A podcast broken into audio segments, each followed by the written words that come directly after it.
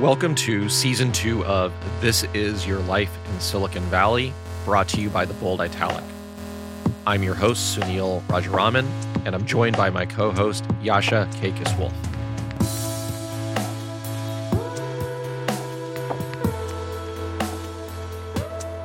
Do you listen to Marketplace? Yes. I do too. I'm a huge fan of Marketplace, but I'm a huge fan of Marketplace because of one person. Yeah, Molly is just a terrific host, and we're very, very lucky to have Molly Wood as uh, our guest on today's episode. Yep, M- Molly kind of does it all. She's an amazing host of Marketplace. She's run podcasts. She was one of the early podcasters, maybe responsible for starting podcasting or making it popular. And we even invent a new term for a new business idea with Molly on the fly. And we're not going to say it now because between the time that we record this, um, we have to go out and get the domains and do all that kind of stuff, right? Oh, we, we have to we have to make sure we lock this thing down. It's going to be huge. Um, also, a quick plug: Molly is selling her six-speed manual BMW, and if you want a manual BMW in the Bay Area, uh, reach out to Molly on Twitter. You're really going to enjoy today's episode with Molly Wood.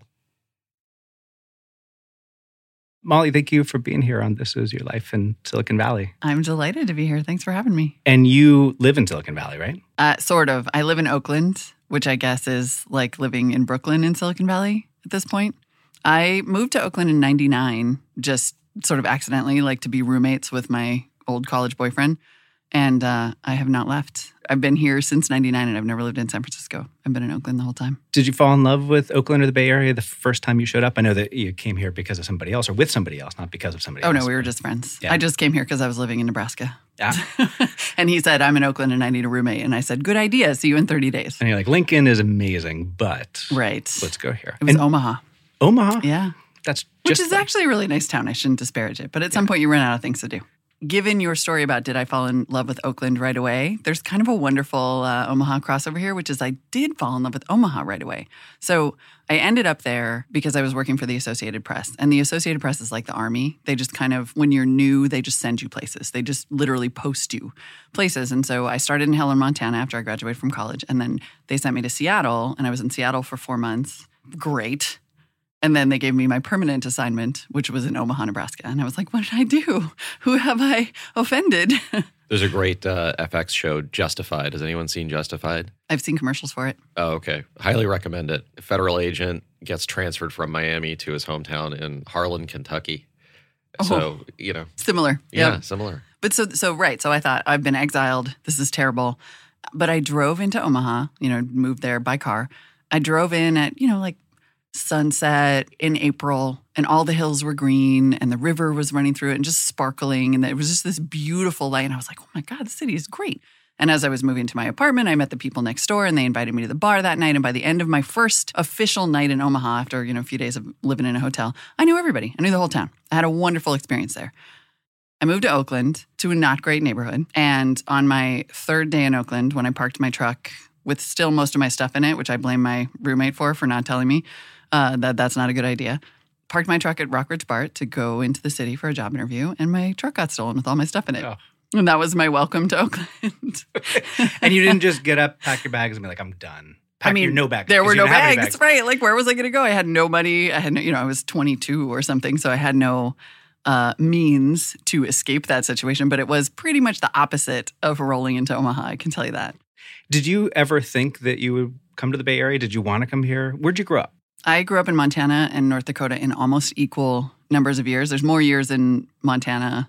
Anyway, lived there. I was born there. I lived there till I was 10. Then I went to North Dakota. Then I came back for college. Montana, Montana feels like it's been in the news a ton lately, and not in uh, necessarily good. Light. So I, I keep thinking of the energy deal, the Whitefish energy Oh, deal, and then I think of the, uh, you know, it's strange. Whitefish, also the white supremacist guy. What's his name? Or the white nationalist? Yep. Uh, Spencer. Richard Spencer. he's, he lives there, right?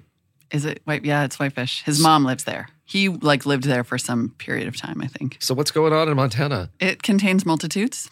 Montana. it is. I mean, it's it's been very interesting living. I mean, I've now been here obviously longer than I had been any other place in my life, um, which was very unexpected to me. In fact, when I met the guy that I moved here to be roommates with in college, and he told me he was from the Bay Area. I said, Green Bay? I mean, like I literally had no idea what bay he was talking about. It was sort of that far from my consciousness. But Montana's a really interesting place to grow up because it's very don't tread on me You know, it, it's sort of much more like compared to North Dakota, it's much more independent, less nosy. It's conservative, but in more of a sort of a survival based way, not so kind of like I'm in your business Lutheran, like the North mm-hmm. Dakotans. In fact, the last time I was in Montana for a vacation was the first time in a really long time where I felt like, wow, I'm really different now. And it's gotten a lot redder. It's gotten a lot more hostile feeling to me. The other one, the uh, the body slam guy. Gianforte. Yeah. Yeah, yeah. You didn't read the story? I guess not. Should I have? This was the guy who was about to be elected to Congress who body slammed a reporter. Oh yeah, yeah. body slam. Yes. Gianfor- yes. Gianforte. Okay. Gianforte. Thank you for helping who me. join is a the Silicon. Valley tech billionaire who moved to Montana and ran for office. And so that, like, I remember when that story broke, just thinking to myself, the Montana I grew up in wouldn't have voted for a tech billionaire who essentially was propped up by all of the Sinclair owned newspapers, or not Sinclair, but they all, it's all one organization that owns all the local papers who in lockstep endorsed this guy. Like I remember thinking the independence is being sort of drained away in some ways. And I, I would never do any blanket classification around Montana because it's just not that kind of place. It does contain multitudes, but it's interesting. I do feel though, as a result of my upbringing, that I have a pretty a very different perspective than a lot of my friends in the Bay Area and better coping skills. Well, I think that the, the idea of the tech billionaire moving to Montana and being kind of recognized as the every person there is a trend that we see that kind of came from around here. At least I feel like it came from around here. It's the I'm the tech billionaire person. I started this company, but you and I were just the same. We work the same way. We have the same access to stuff. It feels like it's very much a part of the ethos around the Bay Area. Is it Hmm. just me, or do you guys feel the same way? What tech billionaires are just like us? Yeah. Like Us Weekly? I don't- Yeah. I don't, I don't feel that way about them.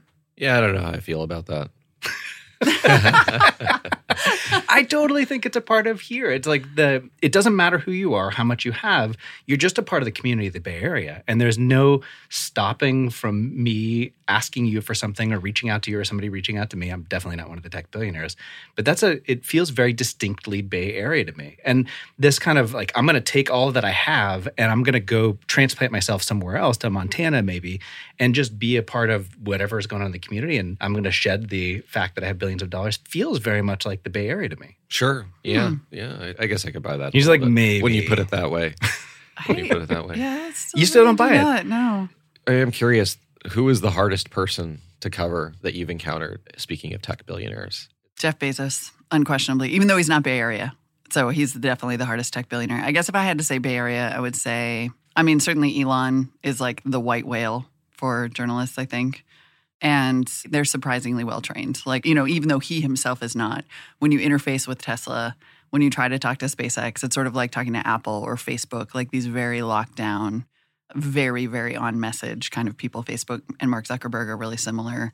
What's so interesting is that I perceive them exactly the opposite that you do, partly because I feel like there's such a, an interesting caste system in the Bay Area when you look at who does all of the work for all of these rich people and how calcified that's getting. I mean, that we're, you know, the things that that it seems perfectly okay to use an app to hire people to do as opposed to living like in some kind of similar circumstance. like that feels very far away from me. And then I think perhaps my perception is colored by the fact that all of them, Marc Benioff, Elon Musk, Jeff Bezos, Mark Zuckerberg, Tim Cook, you know, I mean, we've been trying to get Tim Cook on Marketplace for years. It's Marketplace. Like, you know, they are not accessible. They are the opposite of accessible and transparent and available and everyman. And then when you talk to them, it's just like, Is it true of business leaders in general, or would you say it's more true of tech business leaders?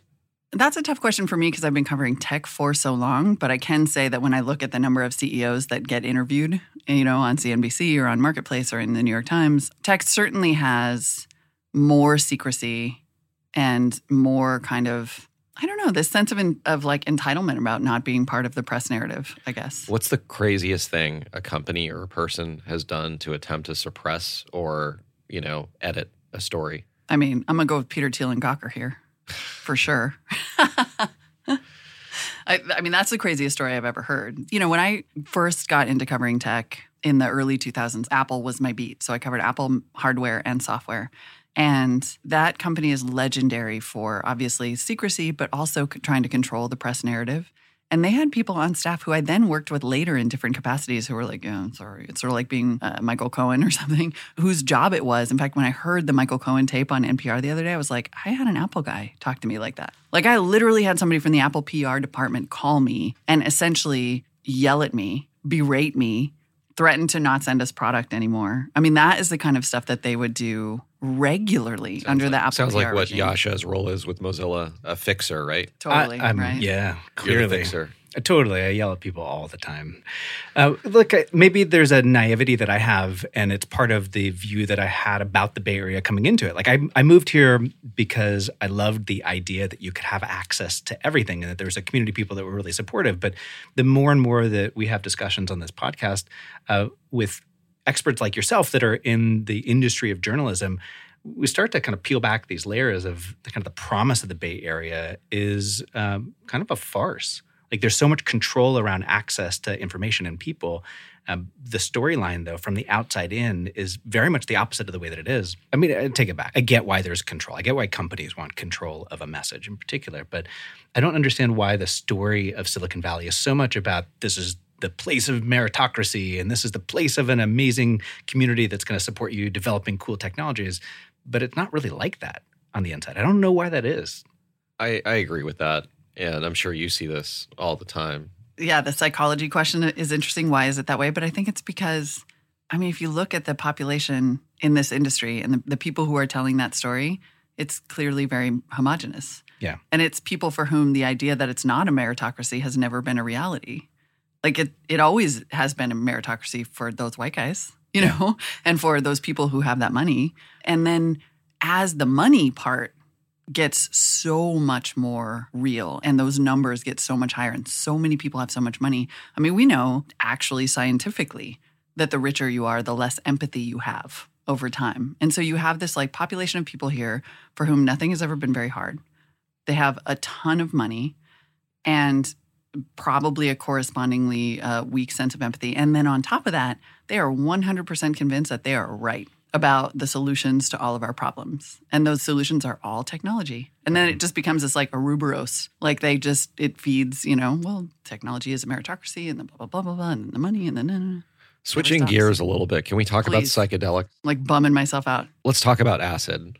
So Michael Pollan has been going around town Oh, yeah, yeah. hmm and he's been doing all these podcasts and he just wrote a book about acid use Yeah. and how it can essentially reboot the brain. You see a lot of things like this, you know, whether it's acid or you know, Psilocybin. or or, Well, or cat shit coffee or whatever. Nootropics, like the whole, all the brain enhancement drugs. Okay, so first of all, I want your take on the. Uh, have you read the book? I haven't read the. Book. I haven't book read yet. the book, but I've read like the summary. Yeah. Yeah, Like would, all of us. I just read the headline on Twitter, so I know all about it. would love your hot take on on the book. But what about this tendency for the Bay Area in general to get into these these trends? Yeah.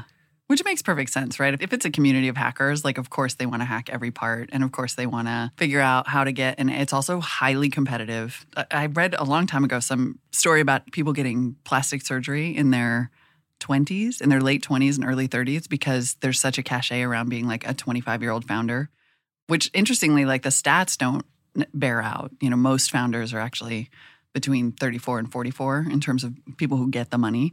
But there's this pressure to be young here. And so I think probably anything that can give you an advantage, whether it's a nootropic or a little bit of acid or presumably not weed because you don't think so good anymore. But that actually makes perfect sense to me as something that fits inside that culture and also is a little bit counterculture. Like, weirdly, despite us becoming essentially Wall Street, there there still is a little bit of that DNA of counterculture that was from the garages in the 60s. Do you like it here? I do. I feel like my relationship status with the Bay Area is complicated because sometimes I do have these, you know, I just went through trying to place my 11 year old in middle school. I am a renter. And so I, in three years, have moved twice because my landlord sold my house to cash out and get money, you know. So, I mean, there are these things that are like, and not to mention potholes and traffic and just the thing that like if my friends live in San Francisco and I live in Oakland, they could live in Omaha actually for as often as we're going to hang out because I'm like, I'm sorry, babe, there's a bridge between you and me and that bridge is no joke. So I have these moments sometimes where I'm like, why do I live here? But I think now I live here because my life is here. And I I do love the fact that people here want more. Like I have a friend who worked at Uber and suffered all of the things that you would suffer being a Filipino woman at Uber. But the one thing that she said that has stuck with me and that I understand and crave is that she said, I worked with these people who, like, nobody ever settled.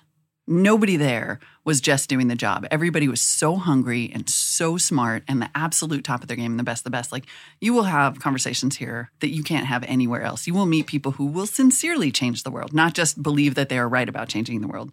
And the intellectual stimulation here, not to mention the weather, is unparalleled. Not to mention the weather. Is that sustainable? And by sustainable, I'm really talking about the next decade. Like, can the positive aspects that you just described about San Francisco stay here? I mean, I think I'm a Gemini, so there are two fully formed humans in here at all the, at all times. So, like, I can, with equal conviction, take the other side of the argument that I just made about why I like it here. And I think part of the reason I do like it here is that I live in Oakland, where the weather is better and there is a greater sort of diversity of interaction. It is possible that I will meet people on the street who don't work in tech, and that's great. And Yeah. I live around the corner from my friend who's a gondolier singer. You know, like Where? On in- like Lake Merritt? He's a yeah, he's a gondolier singer on Lake Merritt. Ooh, how cool. I know. He's just a Playboy opera singer.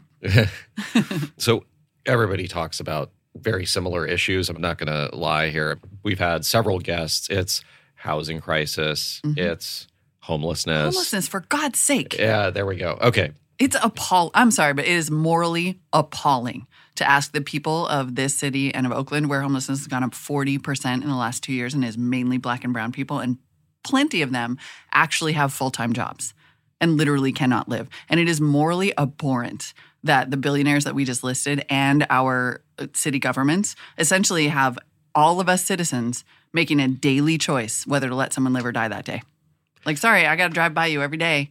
There might be seven of you, and I, each one of you, I have to like either help out, help you live today, or like let you die a little bit. And I have to make that moral choice every day. And if we think that that is not corrosive, we're wrong. Like it is appalling to me that we're surrounded by as much money and free shit in offices as we are, and none of that, like the food waste alone at tech companies that could make its way into homeless encampments. It's just like, don't talk to me about your liberal values, not for a nanosecond. So where I was going with Sorry. this, uh, so I'm glad I'm glad we did get your get your take on it. You know, aside from housing crisis, homelessness, maybe to some extent transportation, give us a new one to think about. One that maybe not so many people are thinking about. That's an issue that you encounter on a regular basis. Mm. I think it's homogeneity. I really do. Mm. Like I said, I might run into somebody in Oakland who doesn't do the same thing, but it's not that likely. And so the thing that has always made the Bay Area, I think, really vibrant is that you can have this incredible range. You can go from the mountains to the, you know, from the snow to the beach. But increasingly, everything is starting to feel the same, like our Bay Area version of a strip mall. Everybody you talk to, you essentially have the same conversation.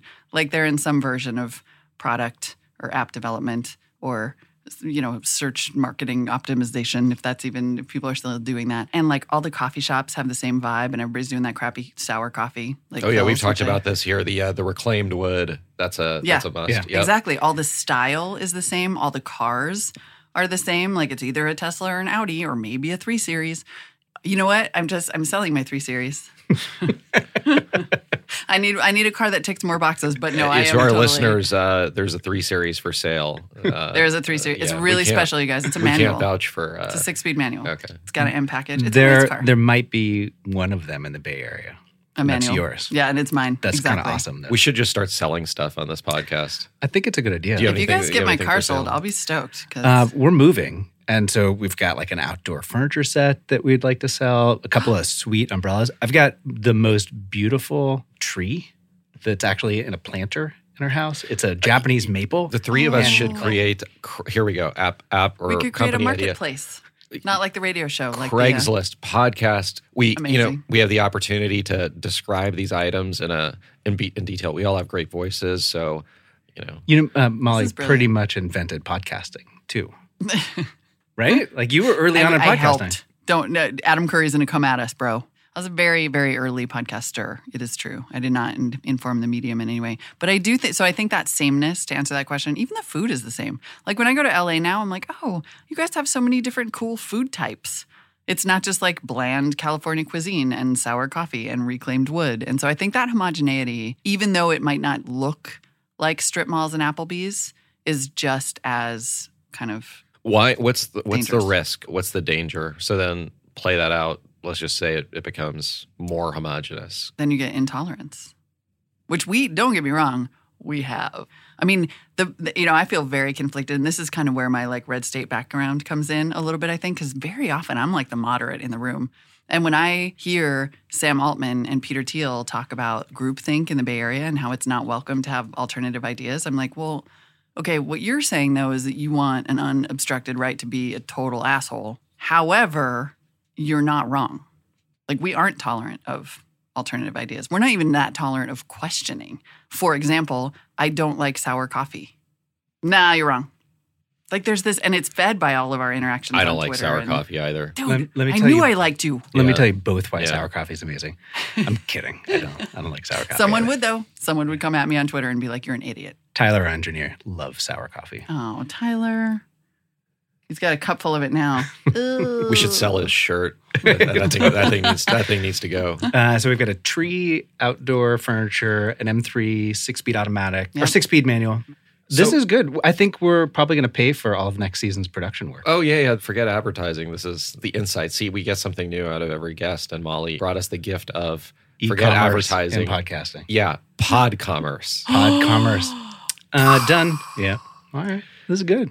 Oh, here we go. I, I've got a good one for you. You can interview any one guest in the Bay Area. I'm doing this partially to get ideas for us. Come on. Give me one or two non-tech Bay Area residents that you you dream interviews. Uh, lay, lay some on me and I'll tell you if I want him.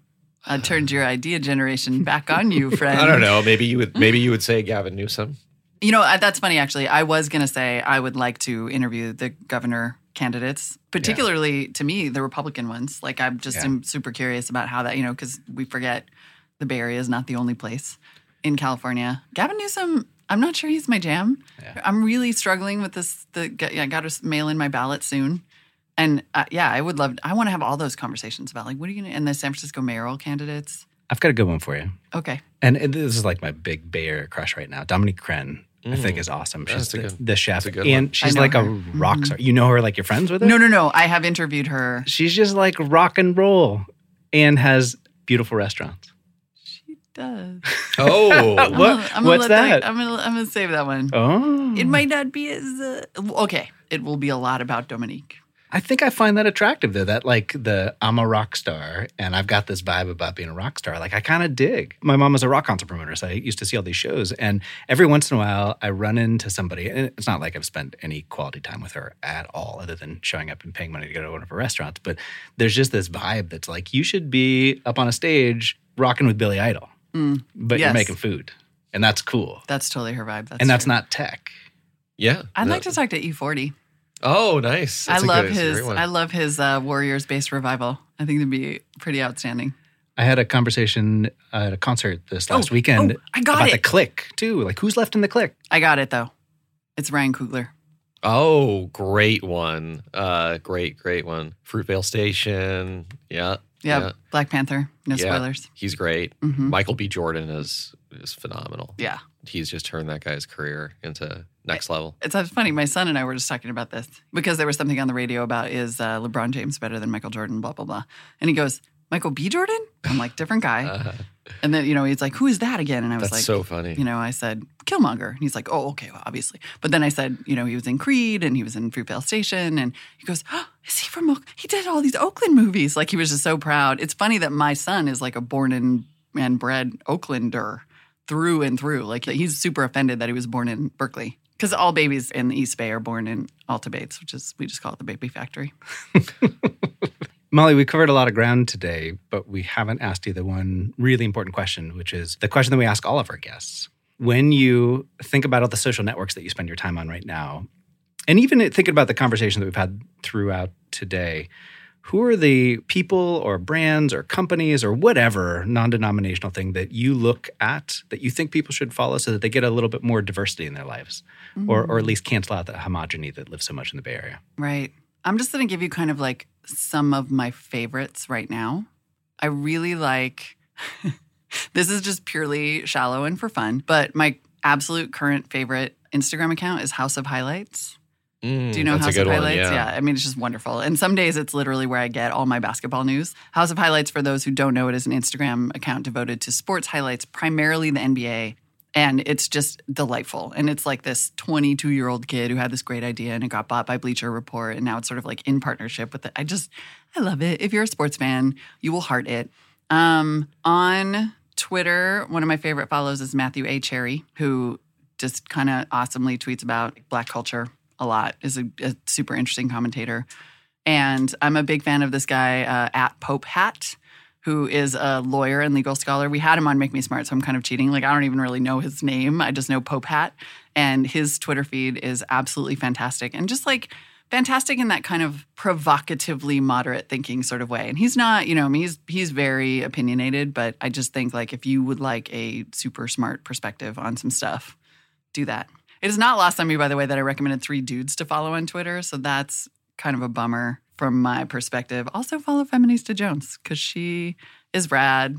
I, I have a final question that will probably get edited in or or out. Maybe I don't know. So the mayoral race is is coming up. Forget about the candidates on the ballot right now. If there was a person or two people that you could just appoint to be mayor of San Francisco, you talk to a lot of people. Who would they be? And with the objective of, say, fixing the homeless problem mm-hmm. and the housing crisis. Those are the two goals. Who is the person or people that could do it? Jerry Brown. Just put him back. Just put Jerry back. I mean, the stuff that Jerry Brown laid in place, I mean, there are definitely, you know, there are probably other ideas, and I'm just not well steeped enough in, like, yes, would I like somebody with a great moral compass who's going to put homelessness first? Sure. Like, I was the dumbass who was pro John Edwards because he, like, actually talked like a Democrat. I was like, yeah, he wants to help poor people. Good for him. That's what this party's supposed to do. Turns out, yeah, mayday. But, you know, when I moved to Oakland, Jerry Brown had just started this like Oakland revitalization project. And it was 10,000 new housing units and it was bringing businesses in and this like huge investment that essentially just now, like in the last four years, I have seen, you know, this stuff takes so much longer, I think, than anybody realizes. And the long view and the patience that comes from, I think, having done this a bunch of times. Like, I would just love to see Jerry Brown come back home and put his brain to work on stuff that will take time. And he knows it. And he's not going to like sugarcoat that. But I see his track record playing out in Oakland right now. And so that's the dude I'd like to have in my corner. Cool. Well, it was wonderful having you here. You're great. You know what? What else we need? We need a cough drop company as an official sponsor of this episode, or uh, or like a throat lozenge company. So I'm gonna I'm gonna do that for you. Oh, Oh, you should okay. get this tea, throat coat. Yeah. throat coat. Yeah, that tea is Throat- magical. Throat coat is the unofficial. They're not affiliated with this podcast. Sponsor of today's episode. Thanks for helping us invent Podcommerce today. Too. Pod commerce. I can't wait. This is going to be. Uh, this is you already gonna be did the unicorn. mnemonic. It's going to be unicorn. Yeah, except somebody's going to take the idea. They can't now. We've essentially copyrighted it. If you write it down, a copyright is automatically inferred to you. First if you proofs. buy the URL podcommerce.com, I'm coming for you.